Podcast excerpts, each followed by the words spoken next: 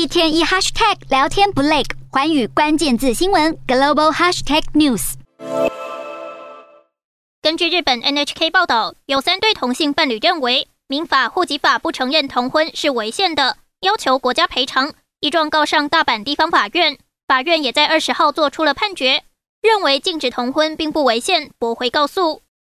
大阪地方法院表示，依据日本宪法规定。婚姻的自由是想定男女之间的结婚，不包含同性之间的结婚，因此法律规定并没有违宪。且宪法保障的异性婚姻是社会基于保护男女生儿育女关系目的，而同性之间的关系应如何给予保护，还在议论的过程中。在日本全国五处类似的集体诉讼当中，去年三月北海道札幌地方法院最初的判决是承认禁止同婚违宪。当时札幌地方法院的判决指出，对于同性伴侣，法律给予的婚姻保障不足，令人无法接受，是欠缺合理根据的歧视，因此判定违宪。不过，这次大阪地方法院的判决并没有把话说死。法院指出，婚姻是基于当事人之间的自由意志，因此并没有禁止同性恋者建立准婚姻制度，且同性之间不论是继承或财产分配等经济上的利益都是被承认的。不过，判决也强调，制度是否合适，应考量到国家的传统、国民情感、每个时代的夫妻亲子关系等。